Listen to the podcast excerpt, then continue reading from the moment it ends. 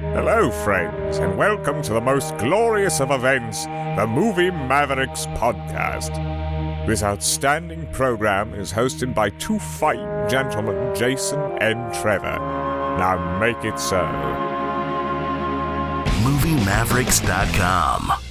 Hey, now everybody, welcome to episode 360 of the Movie Mavericks podcast. I'm Trevor Anderson. You over to Jason Rugard. He's got a rundown for us. On tonight's show, we'll be discussing eight new films that we've seen during this quarantine lockdown.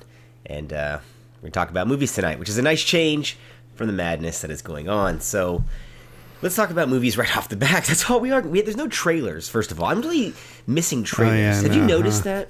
I thought I was over trailers and, and how they cut them and how deceptive they were, but I kind of miss seeing movie trailers on TV, um, anywhere. You know, the posters. I'm really missing the summer movie going season. And as we record this, we're only in the first week of June. So I know it is. It is absent. Uh, There's no no summer. Summer's canceled as far as movies go. So I don't know. It's weird. Yeah. and it's I, I didn't realize how much I Although Tenet's still associated- coming out next month. Hey, so I'm, I'm happy. I'll get it. ready for that. Uh, I, yeah, I, don't know where. I was very curious though to find out that I associated summer with blockbuster films as much as I did. You know, as part as uh, Of course you did. games How and else did you not? Yeah, That's when they come out. that's yeah. all the good shit, right? I mean, we're well into it at this point. Uh, we should have seen a bunch. Yeah, really. There's there was should have been at least I, I believe like four or five tent poles that uh, would have been premiered already. Amongst that, Black Widow and Fast Nine already. I was telling you off air. It is amusing though to see that the marketing machine was still out. Uh, in the case of there's tie-ins like a, a Candy has a Wonder Woman tie-in going on right now. You see John Cena on the cover of a lot of uh, muscle and fitness magazines because of his involvement with uh, Fast and Furious, which is supposed to be out. So these these marketing machines of of was pushing already, not weary of or not knowing what was going on. So interesting, I thought, and me want to see. Maybe want to see Fast Nine and Wonder Woman. To I be know, honest right? with you, it fucking worked. they got in my head. Well, I've been watching a lot of Netflix movies, as has the world, and their latest release, or their latest uh, big release, I should say, is The Wrong Missy, the David Spade star from the Happy Madison guys. Uh, you recommended this to me. I, this really wasn't on my radar, even though I liked Father of the Year, which nobody watched, the last David Spade one. I thought that was laugh out loud funny. And while I didn't find The Wrong Missy as funny as that, I did really enjoy The Wrong Missy. This is a good time, uh, right along the lines of something you would have seen in theaters maybe 15 years ago. Kind of like the second tier Rob Schneider, uh, like Benchwarmer, yeah, that kind of, of level. The Animal, that level I thought on this. Second tier, but very amusing. Yeah, easily. I, I mean, this is just a fun, easy watch. Um, it's a normal um, David Spade type movie. Like you said, Benchwarmers, you know, Joe Dirt. Um, yeah, I, I, I, enjoyed it as well. I, I have to admit it. Um, it was uh, funny, you know, and I liked uh, like Lauren Lapkus in it. I thought she was pretty funny. Um, and of course, the whole uh, Sandler group here. The bit know, this- It players. was really the second tier Sandler group, right? Mhm. But uh, all great as well, you know. And, and it's always fun to see uh, Rob Schneider pop up uh, in one of these. It just reminds you of, of better times, you know. yeah, of the 51st dates and things like that, and Big Daddy when he would make these appearances. Uh, I, I I wasn't aware of this actress, uh, Lauren Lapkus, and I thought that she was really good in this. And she straddled an interesting line because I thought that this movie, when it first started, I thought, oh, we're going to be in for a long haul here. But she plays it in such a way that as obnoxious as she is you're almost intrigued at what she and what the writers have concocted for her next and they don't skimp out. She really is an obnoxious pain in the ass and i, I guess one of the things walking away from this movie that kind of is interesting is that he is not better off for being with her in the end i think it's a terrible life choice this man is making Oh, he's a horrible person, though. He, Who- he doesn't even he doesn't even change. He- I was gonna really. say, who He's- doesn't go through any horrible- change. He, he's just not a very nice person. Um, but that being said, it, it's still not. It's, it has no effect ultimately on the movie. You know, it's it, it's boy is totally doesn't want girl, then falls in love with her, and then loses her, and then gets her back. Um, I would rather have we had not done the the loses girl gets her back portion at the end. I think that kind of lessened it and ruined the whole thing. He could have just fallen in love with her. It could have just been as simple as that they needed to have the other girl come back and needed to have that realization there, which is always the. I don't it, think you needed it. It reminded me of that dead spot in the Heartbreak Kid, where he does the exact same thing. You know, it's mm-hmm. it's but he realized there. it before. He already realized it. I, so now we're just uh, all we're doing is just lip service to the the standard you know formula of boy loses girl, boy gets girl back. That's useless. He he fell in love with her uh, that was it. That was the end of the movie. The movie the also has a strange fascination or a fetish with people falling and like massively injuring their limbs. Uh, Spade does it at the beginning. She does it midway does through. It. I think there's a third time it happens as well. It, it's it was a strange. I think I noticed like a motif almost running through this movie. Yeah, um, but an easy watch, and uh, there, there there's a certain type of audience that is very much neglected. And I, well, I think that this plays strongly to that. Oh, of course. I love these uh, Hawaiian uh, vacation retreat oh. uh, movies. Oh my god, these they're, they're just so much fun and so friends. easy to watch. Yeah, I mean, as I say, just yeah, yeah, and warm is the best way I can describe this movie. It just makes you feel warm. Yeah, it's a travel lodge as as as well, or travel log. Thank you. Right. Travel lodge would be place I'm staying, and uh, I I do want to say that I think that David Spade here uh, looks very odd, and I think that they I don't know if it's the haircut. He's so old. Is First of all, he's is? he's so old at this point. Like I don't know what what we're doing at this. Nick Swardson looks too old. They're all just so old. Like what, how is he? Doing this is clearly I don't know how old she's necessarily supposed to be, but she looks like she's in her thirties. He's in his sixties, like fifties. I mean, yeah, sixties. Really, it, it, does look like it sometimes. But I, I would guess his character's supposed to be in his fifties. But that's a bit much. I don't know. We're we're pushing at that point. Like, um, yeah, he's playing too young. He's he's way too old to to to be doing this. However, the movie does address that very thing and his looks when she says to him that he looks like a like a lesbian woman. And then yeah. at, at, one point she says, "How old do you think I am?" And she says, "I don't know, 60." And I started laughing because that's the appropriate. She goes, "I don't mind," you know. Um, that's an appropriate uh, response, and it was the meet cute, you know, quote unquote, the meet cute scene in, in most romantic comedies. I thought it was handled here pretty interestingly with the you know, getting his ass kicked and the whole thing. I thought mm-hmm. that was kind of a clever way to work itself like the way into this movie. And that that first sequence, the movie had me by then. By the time that Spade is caught sneaking out of the bathroom window and then falls, I was mm-hmm. just I was in for it.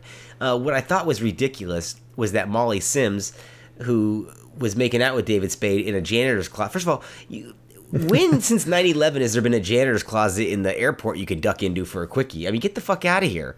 People are airports are buttoned up right now, so I don't know. I couldn't tell what was more uh, farcical, that or the fact that he was making out with Molly Sims.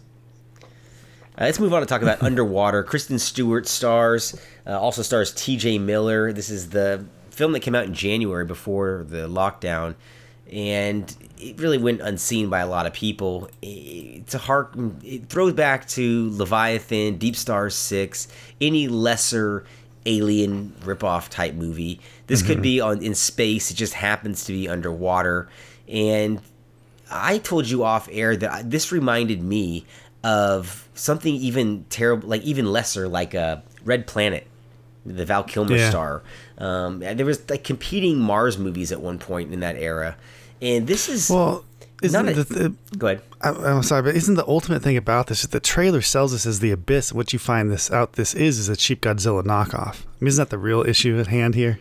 Well, uh, let's not. I thought the real issue at hand is that it's it got this B movie exuberance for about 10 uh-huh. minutes, and then T.J. Miller comes in and steals the fucking movie, and Kristen Stewart looks like she'd rather be anywhere but in this movie Yeah. I, I think she's about as wooden and walking through the paces. And there are a couple moments where you're like, That's a good way to describe the entire movie. She embodies the entire film. yeah, it's it's just it perfunctory. It, it seems like the only one that's got any sort of energy Yeah. or doing anything interesting in this movie is T.J. Miller and Vincent Cassel. Time to time, I think that the opening narration on this is terrible. I think that the use of slow motion is bizarre. Like Zack Snyder uses slow motion very well. It's almost like the director here picked the wrong time to use slow motion. It, be- it was this weird thing in the beginning. Do you recall that? I Yeah. thought, and then when they the, The whole movie plays like that, though. I, they, they say that movies are saved in the edit, and this movie is ruined in the edit. Um, I, mean, I, I strongly believe that the script, the, the screenplay, is, has already destroyed the movie. But this is one of the rare movies that I watch, and I think this needs 20 more minutes to make sense and to feel like it, it's actually playing at a normal pace. This thing is cut to shit. It has no fat on it. It moves like a bat out of hell, and I kind of No appreciated fat. that. I mean, no man, I don't know. I mean, we we're cutting into bone at this point. With this no is, uh, nuance either. I mean, there's, there's no character. Oh, there's, no backstory. nothing. Yeah, I know. There's no time to do anything with it, and then but that's the, but they try to put that stuff in there regardless, right? With the captain being like her father figure and her being like his daughter that he's lost, and trying to play that whole thing up. Like, why is that? Why even put that in here? I was confused when that was in there. I, I Yeah, thought, why'd you guys stop cutting at that point? I thought they had some sort of something going on, like like romantically. I didn't. I thought this it was bizarre. Uh, and then the creature is almost an afterthought in a lot of ways. It doesn't show up until Well, about exactly. the second act, and isn't then that, isn't that point too? And it shows up, and you're like, "Oh shit, there it is!" And they look at it for two seconds, and then they just leave. Right. It's over. That's It- done. it's but then more- it's like a giant creatures, and then they're actually. I, yeah, it's mind-boggling how bad this is. Well, can I tell you why I I agree that it needed some room to breathe. I'm glad it wasn't longer because I didn't want to sit through this movie any more than it was. But it didn't it didn't bother me. I didn't hate it because it it was doing something in the fa- it had some stylistic moments to it, and it, like I said, it had kind of a B movie exuberance to it. But T.J. Miller was the reason why I was sticking around to the end credits, and I did get irritated by the fact that this movie was constantly rounding up characters. Now we lost somebody else. Now we have to round them back up. They were more interested in rounding people back up than the, the fucking problem at hand. I I mean, I don't know. I just thought yeah, ultimate, I know. I thought ultimately this could have fit into the Cloverfield series. It, is a little something like that. I don't know, but this is a little f- too frenzied for me. Um, I would like to have seen something a little more methodical and thought out, and uh, and I don't just shot better too. Like you really expected this to look good, and it just it, it really doesn't. It really looks super uh, cheap. Cheap, yeah, cheap. The whole It- thing, the sets, all of it. It's too dark at and they're not. Yeah, like they don't get the right angles on stuff. And you're like, God, come on. I agree. It's it's a it's a disaster. I mean, it's not gonna it's not gonna be the worst movie of the year, but um, it's definitely not a good movie at all. And I just I can't get over how uninterested Kristen Stewart was in this. She wasn't attempting to try to sell this, and um, I don't know. I just I thought she was all wrong for this from the jump. All right, let's move on and talk about The Lodge, the latest from the directors of Goodnight Mommy. If you haven't seen that, it's a foreign horror film. It's kind of a more of a psychological thriller than a horror film. Um, and this is along Well, the same here. Yeah, this is very along the lines of the themes they were dealing with in that Goodnight Mommy. This is now their follow up.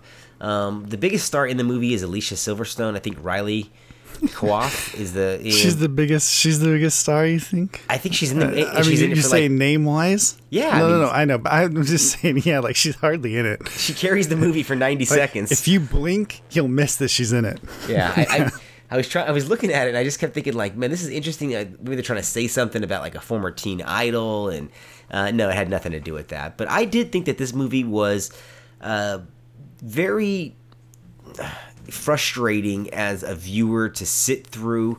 Uh, not in a good way, uh, but I did enjoy aspects of it. I think that the filmmaking technique on display here is sharp. I think that there is a lot of things going on in frames. I think that there is a great use of filmmaking technique, and so I'm curious to see what their next film is because I really like Goodnight Mommy. The Lodge is coming in a notch below that for me.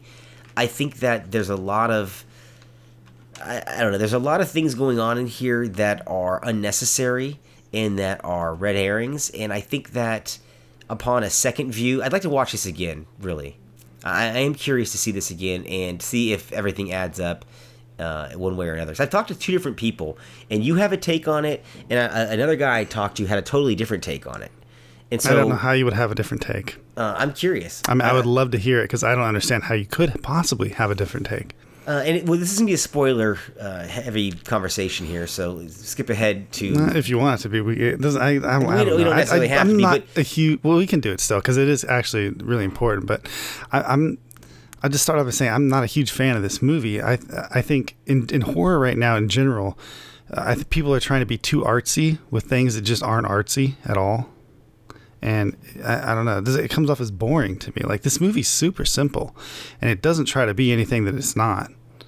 So I don't get why uh, why it needs to be so artistic. You Did know, you think that like it's- somehow that's an important integral integral part of the, that you take it seriously? I don't know why. Did you find that the that the atmosphere and mood was effective? Like, were you captivated by? I thought that this was as really.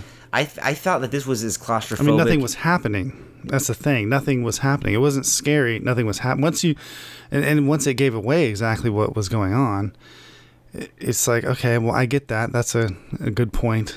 You know, good job on the thematically. You've you've done a little bit of something there, but overall, no. This is just it's a bit boring. You know, nothing's going on.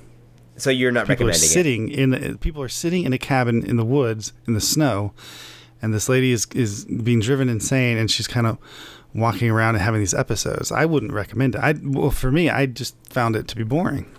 Uh, I I want to lead this right into the next review because I would recommend this movie over the next movie we're going to talk about, and that's Hereditary, which was billed to me as one of the scariest movies ever made. You have to see it; it's so Was fucked that was up. that me that did that to you? Uh, no, well, yes, a little bit actually, but I was just passing that on. I want to be fair. amongst others. I mean, people that actually did see it, and right. so we both caught up to this uh, separately, and really come to find out that we have the same reaction to it, which is I think that this is the movie that is trying to show you how smart it is, how clever it is, how vague it is. Yes, it this is, is a common problem. We got another movie on this list here, and then, you know, I think I think I mean, if you want to go back to Mandy, I think that was uh, was another one. You know, there's a, there's a bunch of these.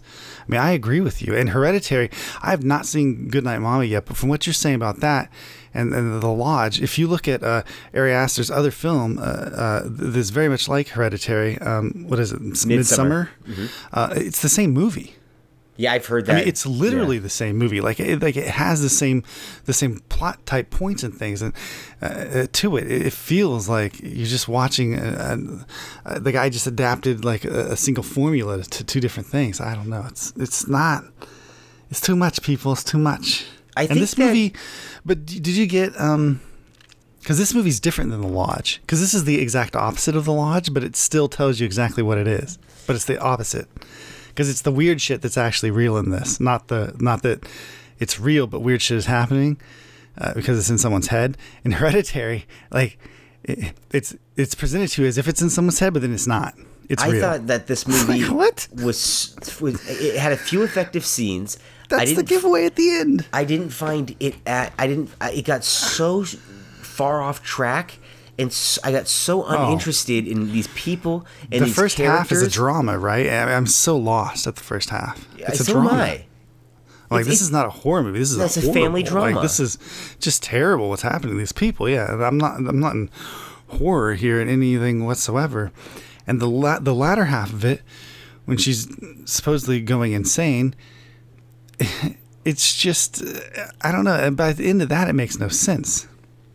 It's fucking And I laughable. can't be the only I one. Like, it doesn't make any sense at the end of it. When this movie ended, I fucking scoffed. I thought, okay, so you're all gonna live in this Yeah. treehouse. This is your hideout now, and or this house, and no one's gonna come and try to Yeah, evict you or anything. And you're no- the god. You're like Yeah. this this evil god thing that came back, and that's gonna be the end of the movie. Like it's all real, and that's what happened. Like, I was what? so Okay. irritated watching this movie and so uninvolved that I'm thinking that the kid who's playing the main character in Hereditary plays the the kind of wimpy kid in Jumanji, and I'm thinking, oh, he must have told his agent, get me the farthest fucking thing from Jumanji you got, you know, let's counterbalance your career here.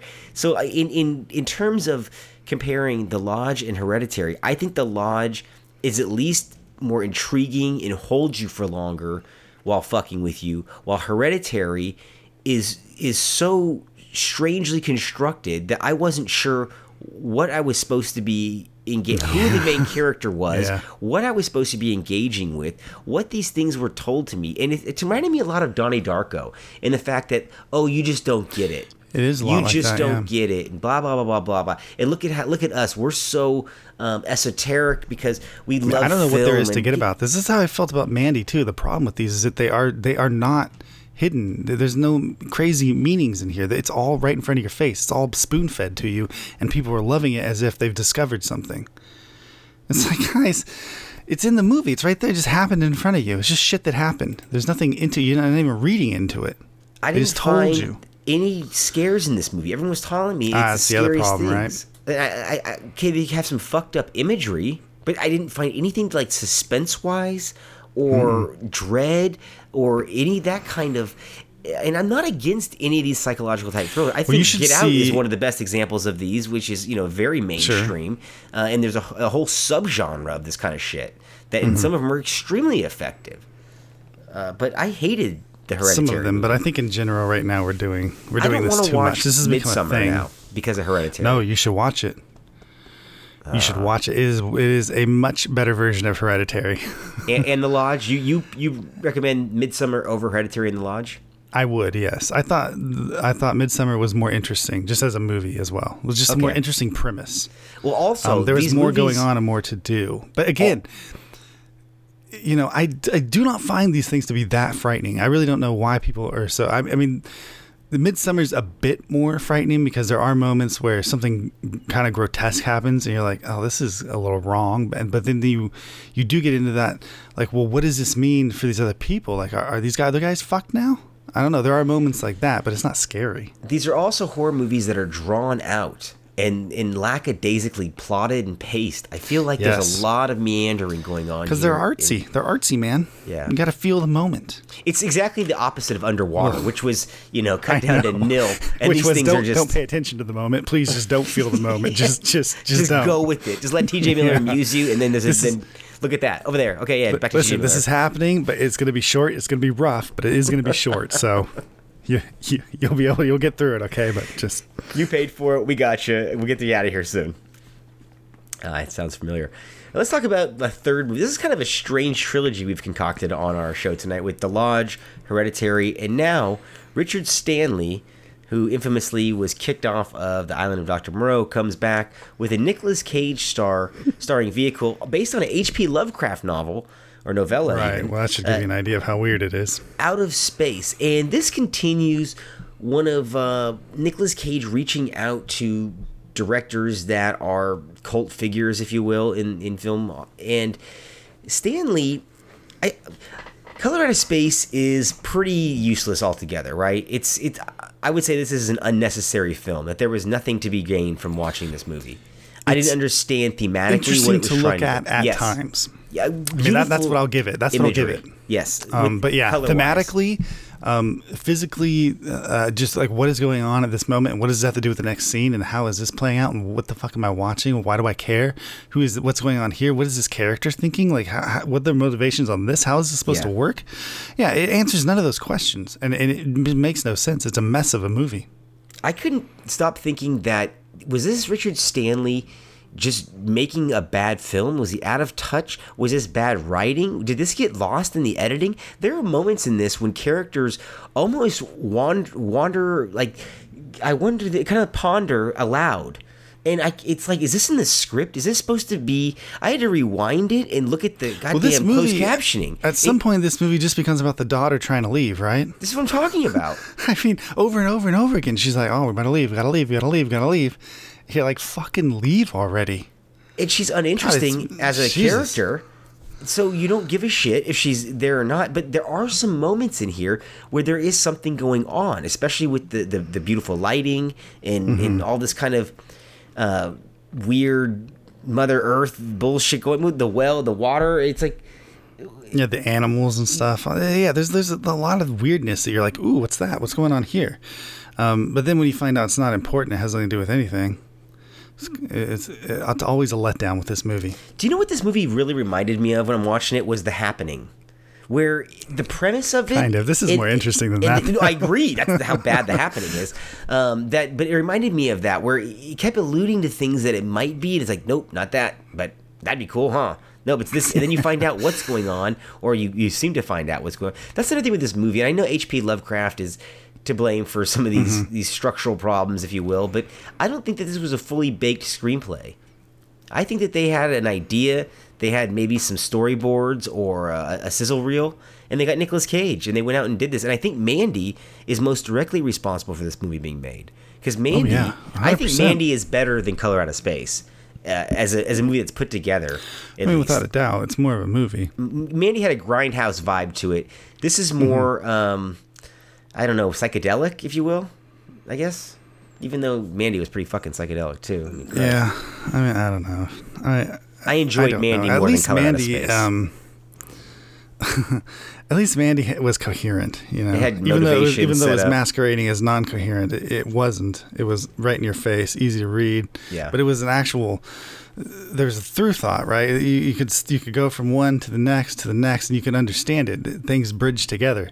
This movie just doesn't do that. and it was long. I felt like this thing was Oh, way dude, dragged out so as well. long. Yeah. It's just under two hours, and it feels. I thought it was over too two hours. Yeah. yeah. I it you feel it. Really looking forward to seeing this because I thought the trailer of this looked interesting. Uh, I thought that Richard Stanley coming back. If Yeah, Richard I love the idea. uh, regardless of this movie not being uh, not you know not working he's got a podcast out there he's a guest on many podcasts and he is a, a raconteur you just i love listening to the man talk he has stories and uh, years ago he was calling out weinstein for his behavior there's podcasts out there like that you can hear um, talking about his his he has story after story about hollywood and an interesting character to say the least i wish the movie was as interesting as the man that made the movie, but unfortunately, it's not. All right, tell me about Good Day in the Neighborhood. I didn't get a chance to see this Tom Hanks star. I think he was nominated. For, he was nominated for the Best Actor Oscar this last year for it, but then a lot of people hated this movie. They said, yeah, Really? um, yeah, or I'm sorry, Golden Globe, I believe he was nominated for. But I heard Yeah, very um, negative comments that this wasn't the movie that they advertised, or at least the movie they thought they were going to see. Well, you know as what, a it's not. Yeah, It's not. Um, but Tom Hanks is fantastic as always. Um, here as as Mr. Rogers. Um, yeah, it's not the movie. Um, well, it is the movie if you read what it is. Uh, but if you watch the trailers, yeah, and the idea that it's a Mr. Rogers biopic is misleading because it's not. It's about the guy who's writing the article about Mr. Rogers but I don't know. In, th- in this day and age, at this right moment, uh, it just it worked for me. You know, Yeah. it's it's it's extremely uh, emotional. Um, and, and of course, it's going to be because Mr. Rogers had a a certain ideology behind him, right? Which was kindness and and and tempering yourself and just. Uh, and this this guy who's writing this article is just has had a, a what he imagines is a horrible life, right? Uh, with his dad leaving, his mom dying when he was young, and he's just angry. And in some way, getting to know Mister Rogers helps him through that. Oh, know, man, I that's what I I'll wanna say, see this don't- I don't- already. that's what I'll say because I don't want to ruin it. But it, it really and the movie, uh, the director on this, uh, uh, Marielle Heller is her name. I don't know who this is. Um, maybe she's done some other things. I'm not going to look, but uh, this movie's fantastically directed. I mean, she captures scenes and moments, and uh, to a degree where I was just like, "Oh my gosh!" Like, I, I may actually, I, I didn't, but I may actually cry. You know, I was like, "Wow!" Like, I'm from really feeling this right now for whatever X Y Z reason. You know, and a lot of it was camera angle and music and stuff. And yeah, it it, it, is a little pandering at times because it's a it's a tearjerker on purpose, obviously, but. Uh, but it worked. I thought it worked. I thought every every moment of this worked, and I really came ar- came out of the other end of this feeling uh, moved and a little bit better. You know, I that's what I'll absolutely say. will see this. Thing. I kind of forgot that this existed. There's a few Tom Hanks movies that have, even though they've done well at the box office and he's gotten some critical acclaim, kind of flown under my radar. And one of those was Saving Mr. Banks, which I saw recently. Oh, yeah. And that kind of floored me. That was a really good movie.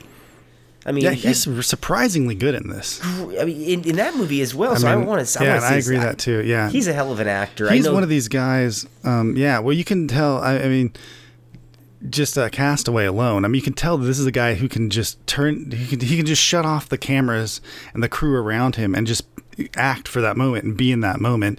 And that's exactly what he does in this movie. It's like, holy shit, how can he do that? Like, how can you be so seriously doing that? Like, people are watching you. Like in the movie, you're acting as Mr. Rogers. And also, I love the way they paint Mr. Rogers. He's uh, he's essentially just like. I mean, it just reminds me so much of Ed Wood and he's so go lucky and so happy, and he's just. I mean, you, I think you'll get a kick out of that that kind of part of it too. Um, but yeah, but Tom Hanks is is just uh, really one of those actors who you forget is as good as he is. Because he's so subtle about it, and sometimes uh, in in his ways, he doesn't do. It, his movies aren't massive blockbusters anymore. That that ship passed when uh, Da Vinci Code uh, laid its last Oh, yeah. with Inferno. So he's doing things that are Yeah, on there are uh, stuff like that too. Yeah. a secondary level now, uh, box office wise, because really the younger generation doesn't give a shit about Tom Hanks. But we still can see, and I think that I always go back to in recent year, in Captain Phillips when he gets mm-hmm. rescued, that bit of acting is fucking unbelievable. He does there when he finally he, he's hyperventilating, but he realizes he's in good hands. And he starts crying. You know, it's like there's a mm-hmm. moment there. It is so real that like it's it'll choke your ass up. And just recently, you know, with all the SpaceX stuff going on and uh, the American you know, launch America and whatnot. I've been wanting to go back and look at Apollo 13. Have you seen that recently? Has it been years? I saw it a while ago. Does Um, it hold up, or how, how we doing? it it does and it doesn't. Ah, so you'd have to watch of. it. I mean, it's it's a bit, uh, it's a bit slow and uneventful at times, Mm. um, and it definitely shows its age. Not only in just you know technologically wise, but in I, like editing style. I, I don't know, the cutting's a little slower, um, and whatnot. I mean, today's editing is is, is super fast. Yeah, comparatively for sure. Um, yeah, so you can feel it lags a little bit, or it feels like it lags. It doesn't actually lag. It just feels All like it right, does. I won't go back and I'll watch Armageddon for the You go 50th back time. watch. Oh yeah, Armageddon's always good. I mean, that thing is cut to shit anyway. So Talk about a movie that doesn't lag. My God, the average shot's like one second. Moves like a bat out of hell. Uh, the, the one I could never stay it was Deep Impact. That puts me to sleep every time. Yeah. I don't think I've ever I've made only it seen through that once. because No. I fall asleep an hour in every single time. When they start going, when Robert Duvall's in space, I'm like, "Oh, I'm out. yeah, that I'm one out. is was a bit much. I'm, It's I'm good. Ridiculous movie. All right, tell me about Come to Daddy, the Elijah Wood starring uh, supposed action film or Horror horror, film, but it's really an action movie. What's going on with this? Yeah, I mean, it's gory. Well, I guess uh, it's not a horror movie in the sense that it's uh, monsters or ghosts or, or goblins or anything like that. It's just horrific people. Um, but his estranged father contacts him and tells him to come visit him, and he goes uh, to this weird, very weird house, but it's a nice house on the beach. Um, and meets this guy, and this guy's just a fucking dick and just out of his mind, just crazy in a way. And you're just like, okay, this is weird. And it goes on like that for a while. And then the guy fucking like dies. And then he's like, okay. And then he's dead for a while. You're like, what the fuck is this movie? right? And Elijah Wood's hanging around. And this guy, by the way, like, has done weird shit. Like they went out to the beach one time. And Elijah Woods went swimming. And he's floating in the water there. And a big old rock like just goes plunk next to his head. And he gets up, he turns around, and his, and his dad's just standing there on the beach, like with his beer, like just looking at him. He's like, what the fuck? This is the weirdest movie. Um, and I don't want to ruin it and tell you what happens uh, next after this, but this is not anything that what you expected it to be. It's just fucking weird. it gets it? weirder. I guess just for an experience. It's really it's not a g- good movie. It's not it's not great or anything. It's not. It's just it's just weird. It's it's like someone um it's like they don't have a script almost in some way. I mean they have to have one, but it's like they don't. You know what I It's like about so Elijah weird. Wood? This kid made a shitload of money as a child actor and really cashed out on the Lord of the Rings movies and, and the fame after that. And now he's really gone into making the movies that he wants to make, like weird. He's almost like Daniel Radcliffe. He's making mm-hmm. these obscure Oh, movies this, that have this had to be no fun for all the actors potential. because Yeah. everyone in this is playing a character. Everyone, and it's not that it's a an out there movie, uh, you know, like like any of the the Nicolas Cage ones we talked about or Hereditary, or any of those, right? It's not a horror movie like that. Um, this is more like a, you know, people are after you type of a movie. Um, but you t- I'm telling you, you're not going to guess where. I tried to get figure this movie out. Uh, you can't, it, cause because there's no there's, there's no setup, so you can't figure it out. It just happens. It just unfolds. What'd you watch it on? It's weird. Um, I believe this is on Prime right now. Okay, I think you're right. I think So it was you can catch this on Netflix. Amazon for free if you have Amazon. If you have uh, Prime, you can watch it. Anytime I see little Elijah Wood, though, I associate him being in some weird shit lately. Because even that movie, The Trust, he did with Nicolas Mm-hmm. Cage was bizarre. Maniac, that remake he did, that was pretty Sure. solid uh, horror movie he did. I think he's got He's a done big some love fairly for horror films. solid stuff lately, but this one's weird. And he has a mustache in it. It's weird. And he the way his hair is uh, cut as well. I, the whole movie's weird. Did you ever see I Grand suggest Piano see it. No, with him and John Cusack? no. Dude, that is an underrated movie. That is written and directed by the guy who would go on to do Whiplash and La La Land. That Mm-hmm. fucking movie is solid. Uh, Grand Piano, I think that's streaming too. About a sniper who has uh, sights on a piano player the entire time during recital. I know it sounds stupid, but it's pretty fucking good. Hmm. Did you? Have you this is really a sidebar here. I saw a movie recently that I hadn't seen in, in probably 20 years. But have you ever seen Fear and Loathing in Las Vegas? Yeah. that movie makes me laugh out loud and makes me cringe at times. yeah, I, honestly, it's like it's it's too it, it's too uncomfortable. But there are other times where it's mm-hmm. like, oh my god, they captured a psychedelic trip or, or being fucked up so perfectly and so comedically that uh, I, I just I forgot that it was even in Johnny Depp's. Uh, kind of filmography or Tel- Terry Gilliam's filmography. Really? I, I think that's one of the ones that everyone always remembers, yeah, at least I at our age.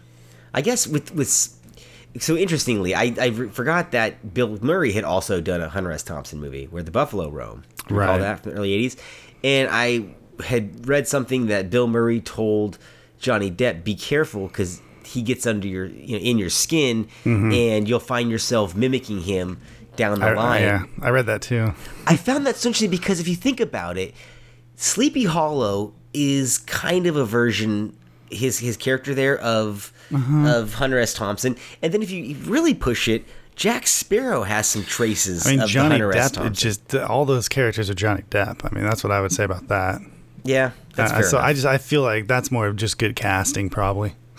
I thought that was he just had tentacles and all these characters, yeah. kind of like that that weird uh, kind of psychedelic. I'm kind of fucked up, and I'll grab it to you, and I'll grab it with Uh-huh. one finger, as a, you know, Yep. just kind of yeah, he can do that pretty almost. well. Like he's like he's like he's about to faint or fall over, just not be there anymore. But Yes. then he's back. You know. Yeah, and he still Yeah. has his wits about him, but even though he's almost on the verge of blacking out, you know, which I imagine is what Johnny Depp's doing right now.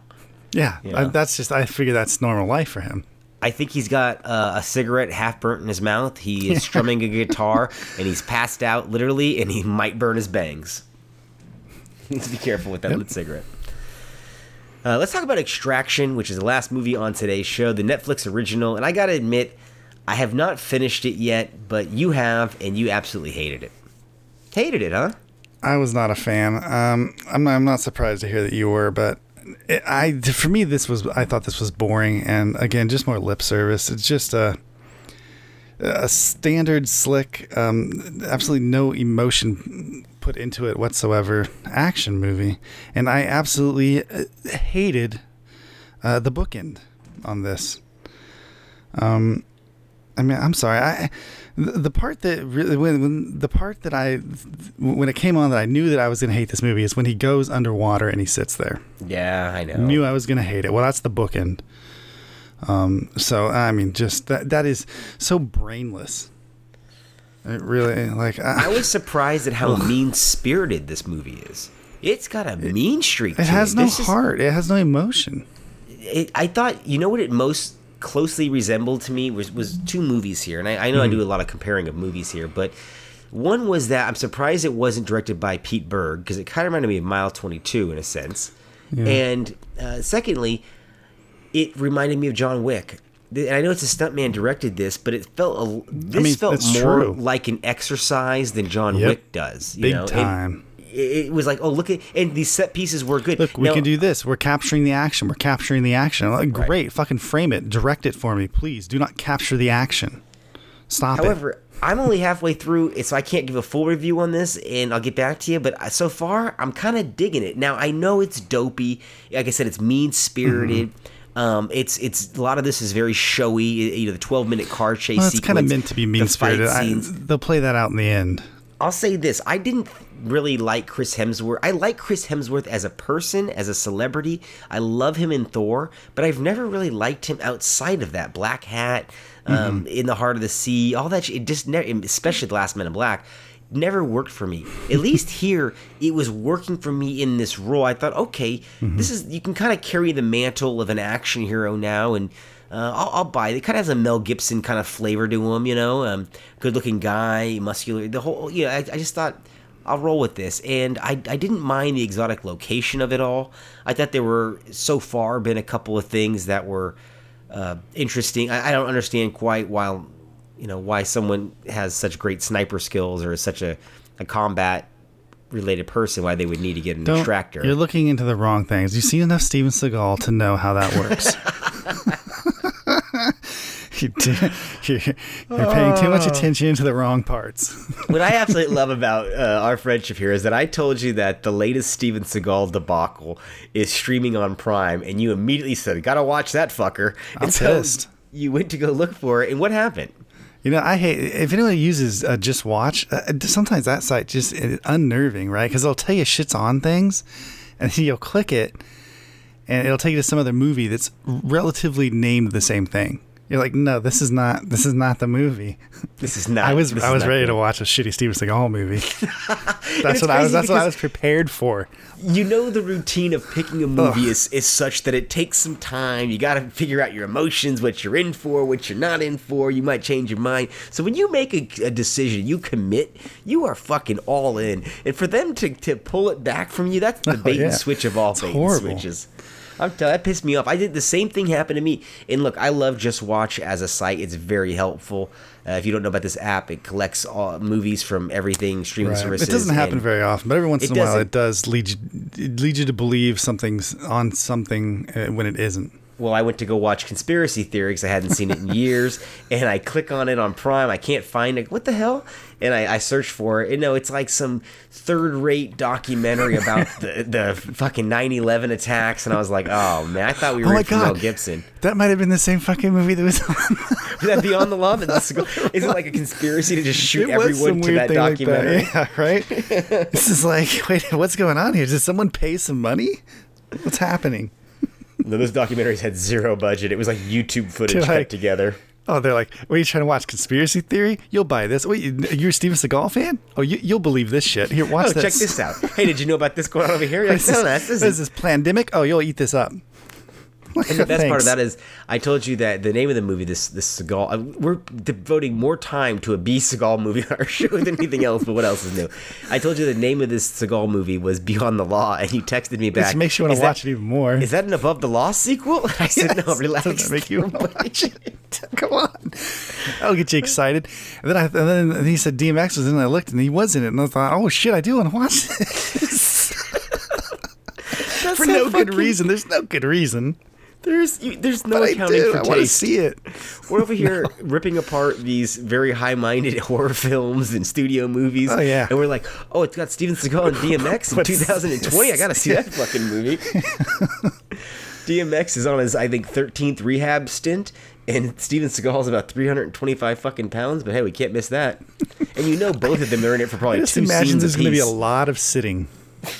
That was the last Steven Seagal movie, which I fucking couldn't believe how late, how how much sitting. Can, I know you're he's a sniper, but whole, that man sat down. I just flat out. They must have uh, at some point he must have just sat down while on set. There at some point just said, "Bring the camera over here." Like I'm not moving. This is where I'm doing my scenes from. I think that the climax of this latest Steven Seagal movie with DMX, they're both going to be like in computer chairs that have rollers, and they're just going to roll by each other and slap each other and like, like a He's just, jab. gonna, he's just gonna turn around and shit. He's gonna turn around and, be, and his fingers on the fucking keyboard, just like flip around on the other keyboard. Jesus, It's gonna be bad. amazing. No, I noticed that too. Like I, I stopped watching Steven Seagal movies. I, I thought until this last one came out. I thought, ooh, DMX, I can't miss this one. You know, because. Uh, Oh, it- we're, we're children of the '90s. We're still to fucking some degree, you- it's uh, you can't look away sometimes, you know. No, like I said, it's a debacle, and they're it's so bad it's it's amusing. But this one is a particularly awful one, and so you must see it. but it is streaming right now on Showtime. If, if you Right, it is it you is got on. Showtime. Yeah, And, I don't uh, have Showtime. No, but I'm sure it'll be streaming on every platform soon on Crackle, Tubi, all these. these Yeah. Fucking, you know, Well, Is it a Sony movie? it is. So Well, then I it will think- be I on Crackle at some point.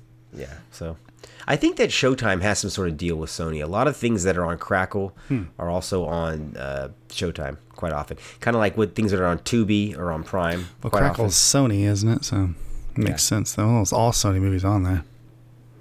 Yeah, exactly. I think that's, that's entirely their thing. But aren't they owned now? Isn't Peacock? All these things have their fucking new streaming services coming and, and That's too much. I know. proprietary stuff like HBO all Max though I will say had some good content. Now it's not as deep of a library as something like Disney Plus, but it is I don't know. uh, It's close. I mean, it's just as intriguing as the library as Disney Plus. I'll say that. You think so until you have access to it. No, yeah, I know. That's why I think about everything, though. Believe me, I bought six months of Showtime because I was like, oh, they're gonna have fucking movies. This is not. Oh, they have problem. nothing. There's nothing on there. I'm like, what? Yeah. What is on here? You know, nothing. They put well, they put beautiful day in the neighborhood on there. And I'm like, oh, that's cool. What else is on here? What's new? Beth Cooper. No, no, no. That's I love you, Beth Cooper. What are the fuck? You're talking about stars. You said Showtime I because said have Showtime. I meant Showtime. Stars. And I Stars is the same way, but Showtime's worse. Can I tell you the two movies I Actually, watched off both same. Showtime during the quarantine? And Mm-hmm. you're gonna laugh at my selection. One is Booty Call. That's a good movie, though. I know because the second one, I was like, "Ooh, what does that pair well with?" And the second one is fucking horrendous. Is How to Be a Player, or correctly, Oh, Def Jam's How to Be Right. a Player, which is almost fucking unwatchable. It's so badly put together. But Booty Call is good. Booty Call is funny, and it's still funny today. Although you realize, uh, Reminds watching it today, of, uh, how safe sex uh, themed it was. I mean, it was. Oh all, yeah, it was a but that was message. it- you know that was uh, there was more than just that movie uh, in, in that time frame that was like that. But yeah, for sure, that was a big deal. That was crazy. Yeah, you forget as you watch kind of these movies, you forget like the time capsule of when it was made because it came out But in there were a '97, but weird it teen movies like that that had like pr- pr- uh, safe sex stuff in them. It's weird. Mm-hmm. It was, You're it was almost like, hey, don't forget, like we're gonna make you laugh, but but that Jamie Foxx is clearly like a rising talent. it reminds me Booty of a lot of uh, uh, what's the um the Scorsese movie? Um, Which one? uh, Sex? no, no, the night movie. Um, Oh, After Hours. After Hours. Thank you. Reminds me a lot of that. Love that movie. Oh, you're right, because the guy's on the search, I believe, for a condom or for something like that as well. Yeah, that's that's a great. movie. It's just one of those Hours movies where you do where the guys movie. just goes on a, a crazy adventure for nothing, you know, really. through the city. Yeah, Yeah, through the night. city or I- whatever, I love right. movies that take place over like one night or one day, and it's guys got to accomplish something by the end of it. Those are, uh, Mm-hmm. are pretty good movies. After Hours, though, if you haven't ever seen that, it's a highly overlooked Martin Scorsese. So much so that I forgot it even existed. Although I never did see out of all the Scorsese movies, I never have seen The Last Temptation of Christ. Did you see that? yeah, that one's pretty good. Is it, it's actually streaming on Showtime, but I chose to watch hmm. Booty Call. Well, I would have watched Booty Call Player. and How to Be a Player too. Well, I'm gonna have to explain that at the pearly gates later on in my. Oh no, they, I don't think that heaven would be too happy with Last Temptation of Christ. So. I mean, I, I've seen Heaven's Gate. Can we, uh, can we, can we fucking, or uh, Defending Your Life, the Albert Brooks I. I like defending your life. Yeah. So do I. That's another overlooked movie. Modern That- Romance. There's a good one. Yeah, Modern Romance. God, that's a great movie. Great movie. That that's a great comedy. It's aged very, very badly, but it's still fucking oh, yes. funny. Still funny. Well, I think that's going to wrap up our show for tonight. We want to thank you guys for joining us uh, during all the craziness out there. We appreciate you hanging in with us and talking movies. I've really enjoyed looking back at the things we've watched over quarantine, and we will continue to watch movies and talk for you guys. So join us on our future podcast here, MovieMavericks.com. Speaking for Trevor Anderson, I am Jason Rugard, and we are the Movie Mavericks. Oh my, another magnificent episode has come to an end. If you're craving more, set your destination to MovieMavericks.com, Warp 9. Engage!